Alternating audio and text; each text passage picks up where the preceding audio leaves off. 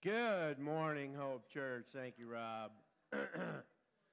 How's everyone today? Good. I was lucky enough to uh, to come across this summer cold, so we're hoping that uh, hoping that the voice holds up through this. You know, I think I'm good for an hour and 15 or, you know, an hour and a half. Everybody's like, oh, come on, really? Well, happy Independence Day, right? This is a day that we celebrate our independence from the tyranny of England. And um, despite what may be going on in our country today, it's still the greatest country in the world. That's why people keep trying to come here and not go somewhere else. So, have you ever found yourself watching a TV show or maybe a movie and having no idea what's happening? Because you either missed previous episodes or you started watching right in the middle of the movie. Maybe you're watching with someone and a new character enters the scene and you're like, all right, who's that? Who's that? What, what's going on? Or there's a reference to an event in the past and you say, all right, what are they talking about? What do they mean?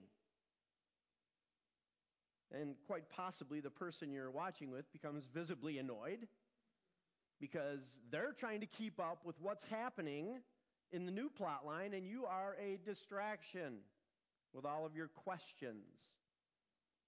Or, or maybe you're the one that knows the backstory. This is your favorite show, your favorite movie, and the person you're watching with has no idea what's going on, and they keep asking you these inane, irritating questions that keep you from focusing on what's happening in your show. See, it's important to understand context and history when you're watching a program like that. As the story builds on itself, it's really the only way you can truly appreciate what's happening in the current episode. Now, believe it or not, reading the Bible is kind of like that. In order to get the most out of God's Word, we should understand the context and the history behind any particular passage that we look at.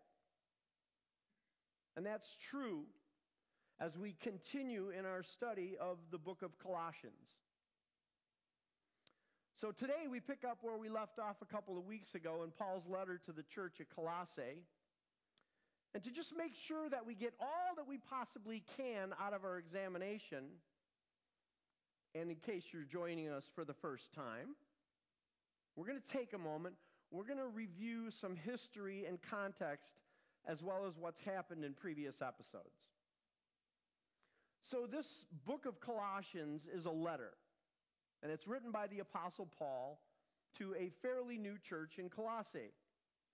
And this church had gotten its start during Paul's two year ministry in Ephesus. See, Paul went to Ephesus, and for two years he preached the gospel there. And a man traveled from Colossae to Ephesus and heard Paul preaching the gospel. Anybody remember his name? Epaphras, right?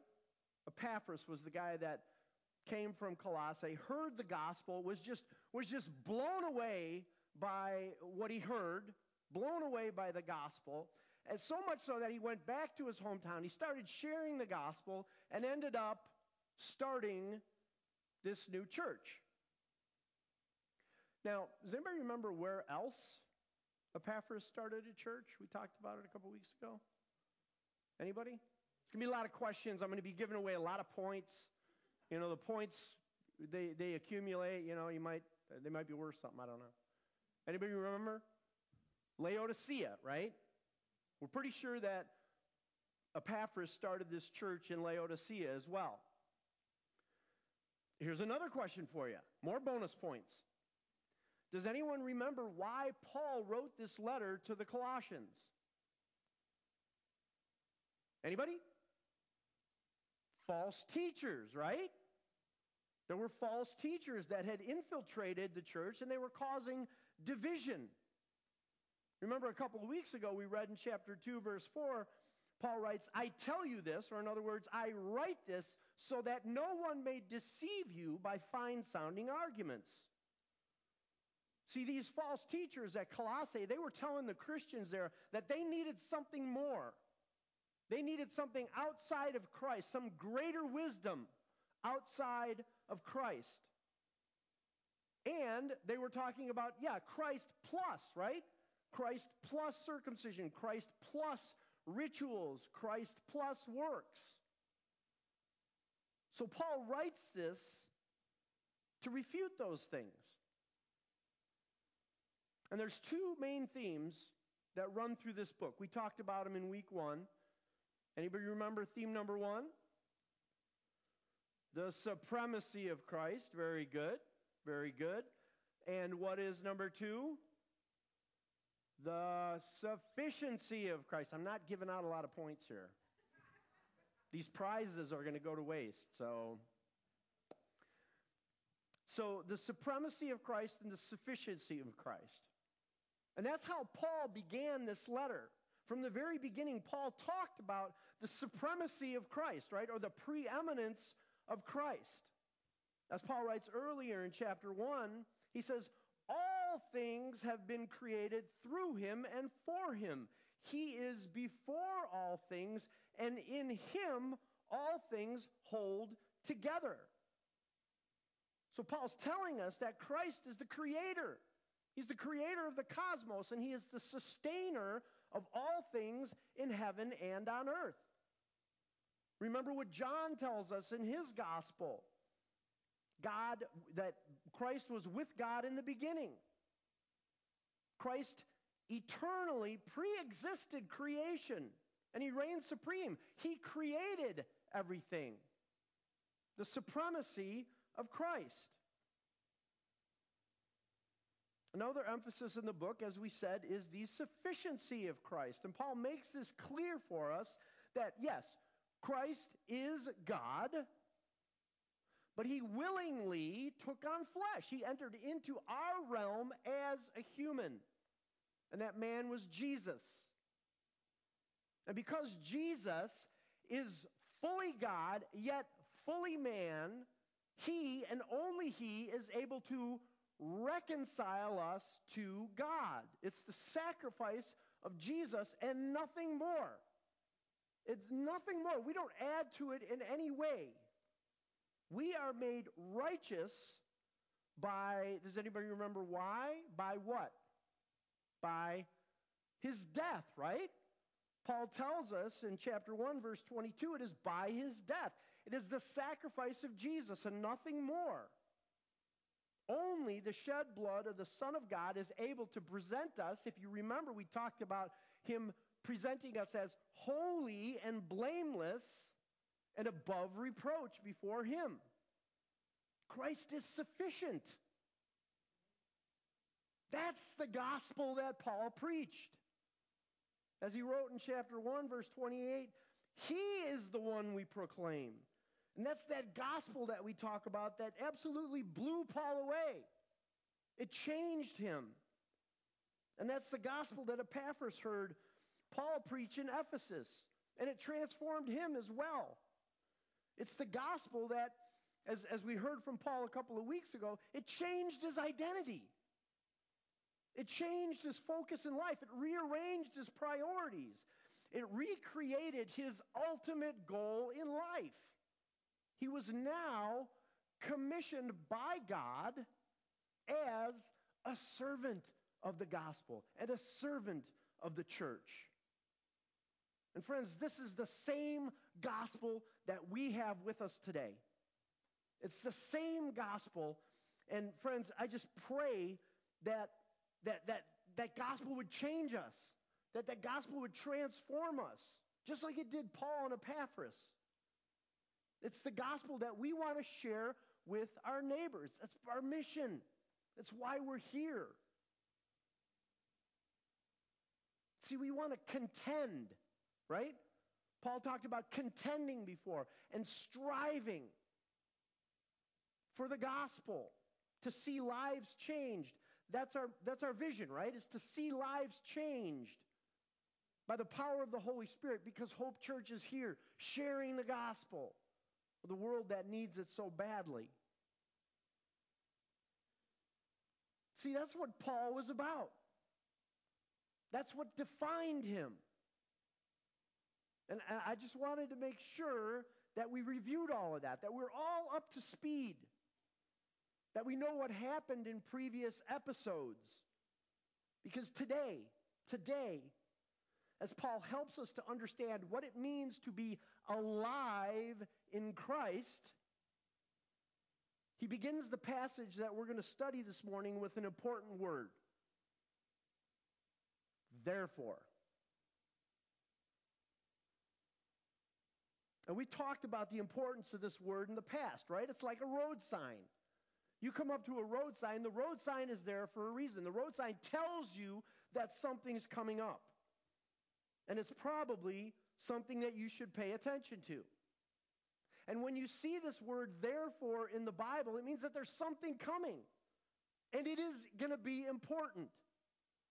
But it also means it also means pay attention to what I just said. Because what I'm about to say is a direct result of what I just shared.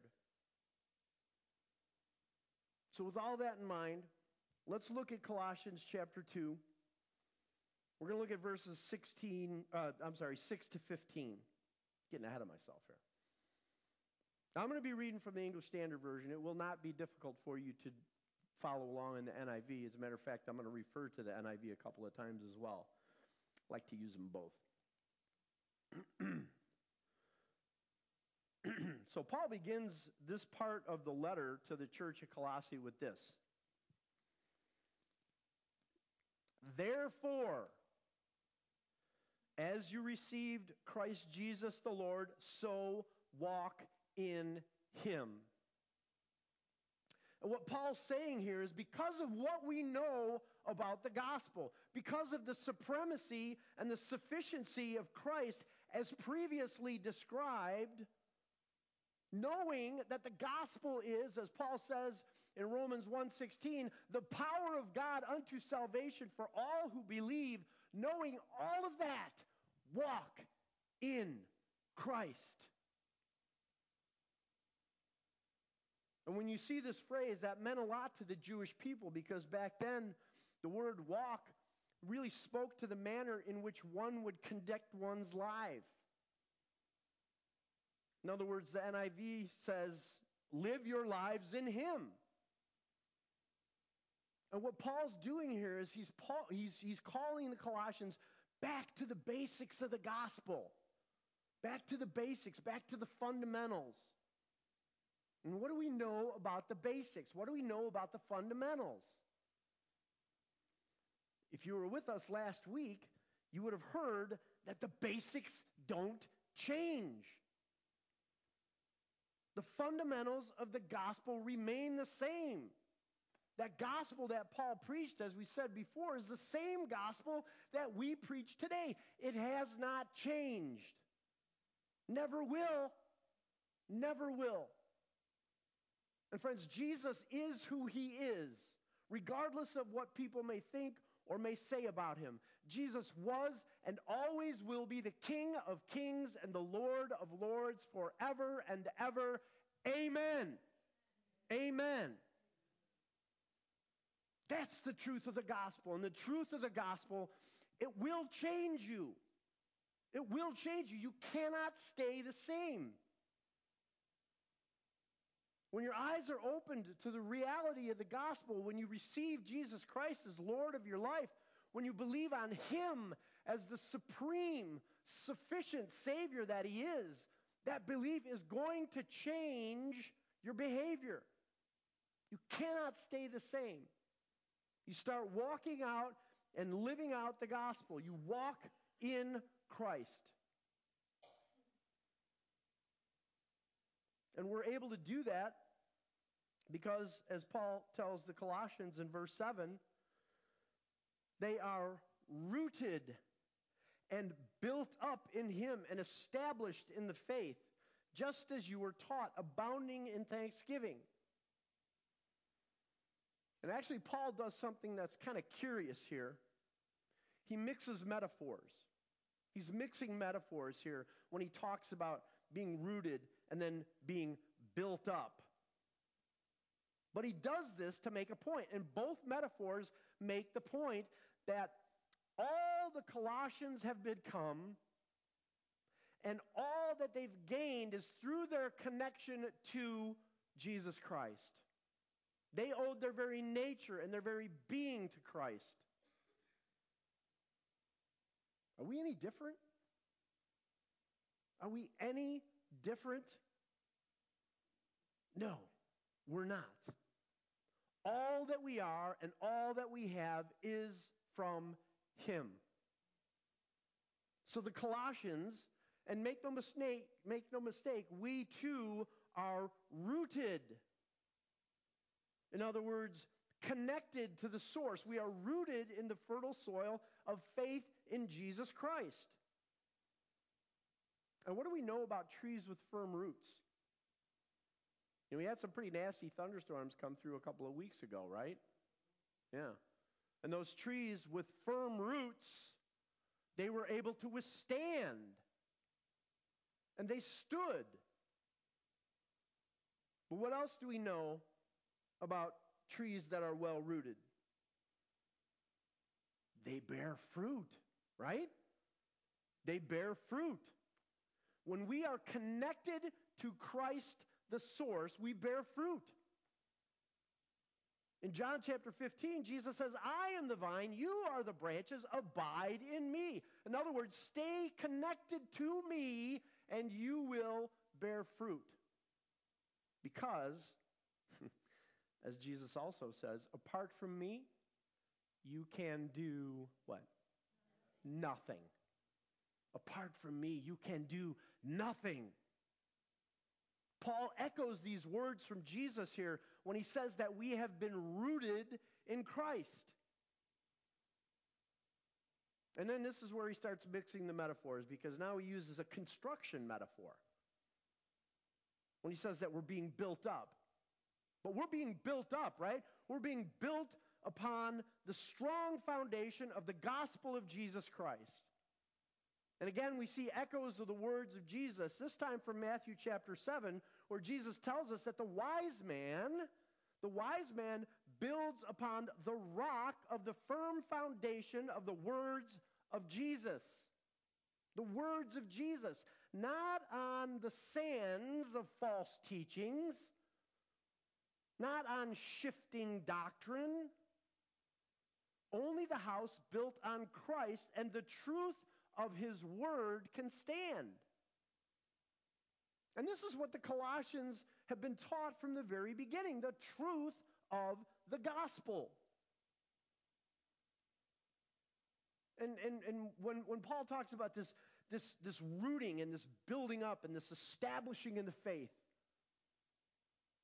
who does that? That's the work of Christ, right? It's Christ who roots us. It's Christ who builds us up. It's Christ who establishes us in the faith. And what's our response? Paul tells us at the end of that verse we are to abound in thanksgiving, right? We are to be grateful for all that Jesus has done for us. We owe everything to Him.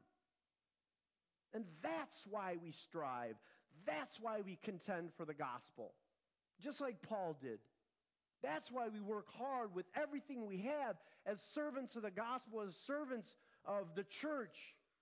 It's all a natural response to what Christ has done for us.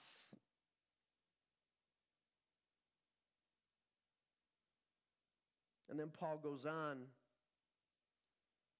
and he reiterates again the reason that he wrote this.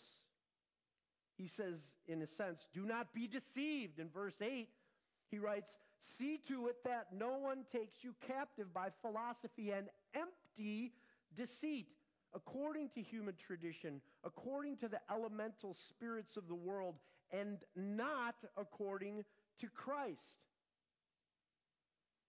And this is exactly why Paul continues to emphasize the basics of the gospel. Friends, when we know what is real, when we know what is truth, we will not be led astray by false teachings. It's like an agent of the Treasury Department that fights counterfeiting. So these agents, you know that they don't study counterfeit bills, right? They don't sit there and study counterfeit bills because there's thousands and thousands of ways to counterfeit a bill. They study the real thing.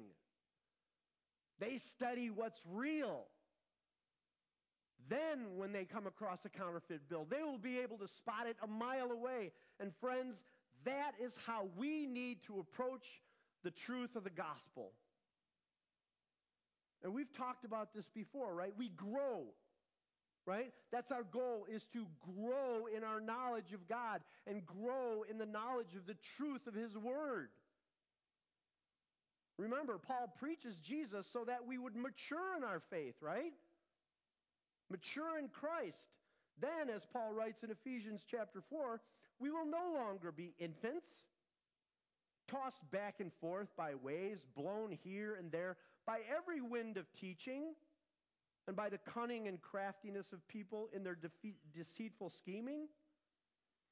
Instead, speaking the truth in love, we will grow to become in every respect the mature body of Him who is the head, that is Christ.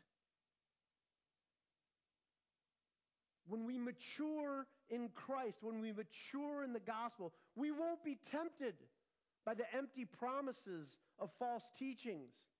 Right? Paul refers to them as empty deceit. See, the false teachers in Colossae were promising something. They were promising fullness, they were promising peace. And isn't that what our sins and our addictions and, and a lot of the false teachings that are out there today, isn't that what they promise too? They promise fullness. They promise peace. They promise to make you whole. There's something missing. They promise to fill that void in your life. It's a void, friends. It's an emptiness that we all have. We all have it. And we try to fill it, right? We try to fill it with all kinds of things. We try to fill it with money, with career, with power. We try to fill it with relationships, with alcohol, with drugs.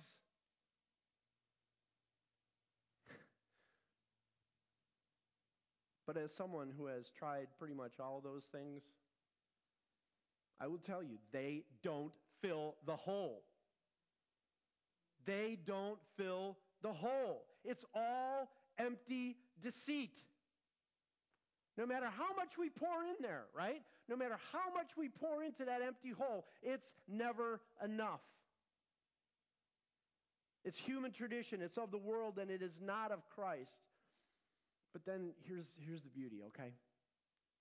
Paul gives us the good news in verses 9 and 10. He says, For in him, in Christ, the whole fullness of deity dwells in bodily, and you have been filled in him who is the head of all rule and authority. So again, here Paul affirms that Jesus is not just like a mirror image of God, right? He's not a reflection of God, but he is God dwelling among us in human form. Jesus, the manifestation of God. He is in fact God. And it is Christ who embodies the Godhead in all of its fullness. And that fullness spills out to his people. And then we are filled. Friends, it is Christ and Christ alone that fills us. He makes us complete. He fills that void in our lives. You know, Blaise Pascal, the uh, philosopher, he, he nailed it on this one. He nailed it because he called it a God shaped or a God sized hole is Jesus Christ.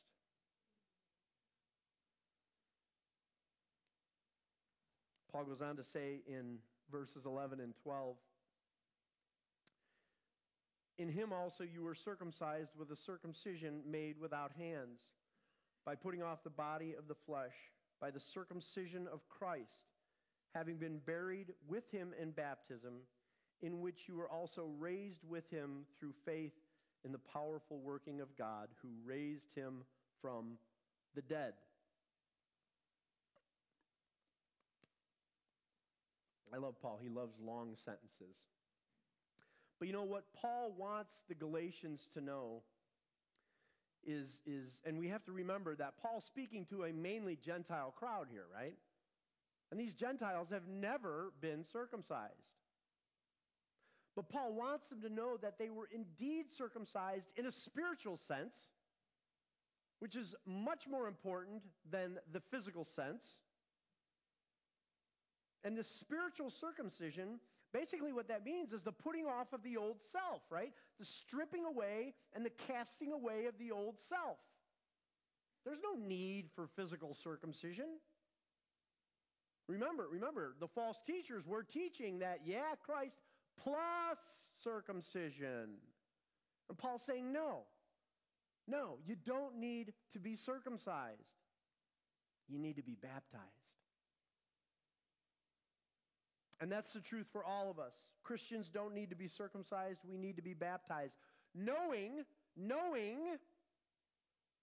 that it's not baptism that saves us. We know that, right? We know that it's not baptism that saves us.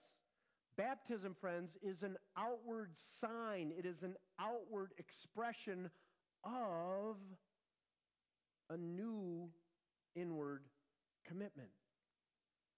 Our old self is buried with Christ in our baptism, and the new self is raised with him through faith in God, who in his power and in his might raised Jesus from the dead. So too, we are raised to new life in Christ. We are made alive in Christ. Because, as Paul mentioned previously, he says in verse 13 here, as we were dead in our trespasses and the uncircumcision of our flesh, God made alive together with him, having forgiven us all our trespasses. Friends, apart from Christ, we are all dead in our sins. We're dead in our sins. We're lost in that emptiness of deceit.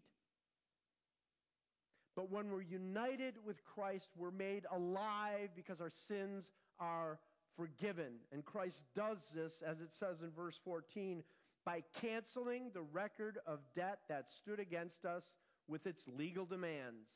This he set aside, nailing it to the cross. Paul's telling us here that we each have a record of guilt. We each have a record of debt to God, a record of debt that demands payment. And when you think about it for a minute, how much paper would it take to contain your entire record of debt? I know for me, be a lot. Be killing a lot of trees to do this. It's a debt so huge that I could never pay it. But Jesus, He sets it aside and nails it to the cross. The cross that He hung on for me in my place. And He does the same for each and every one of us who call on His name. He sets us free. He makes us alive in Christ. There's no other way to be alive other than through Christ. See, when Christ made that sacrifice for us, Paul tells us in verse 15, he disarmed the rulers and authorities and put them to open shame by triumphing over them. See, friends, the battle has been won. Christ is victorious. On the cross, he defeated the demonic powers. They no longer have the power to accuse Christians before God.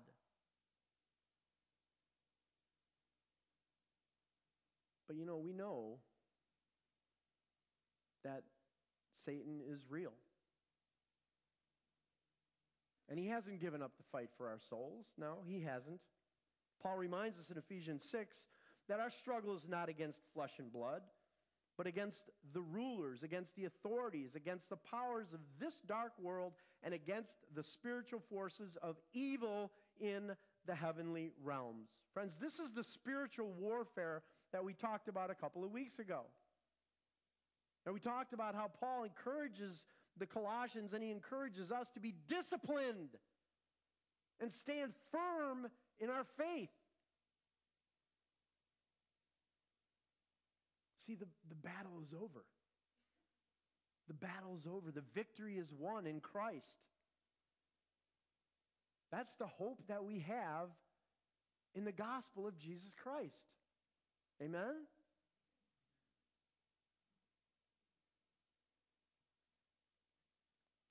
We were once dead in our sins, but now have been made alive in Him.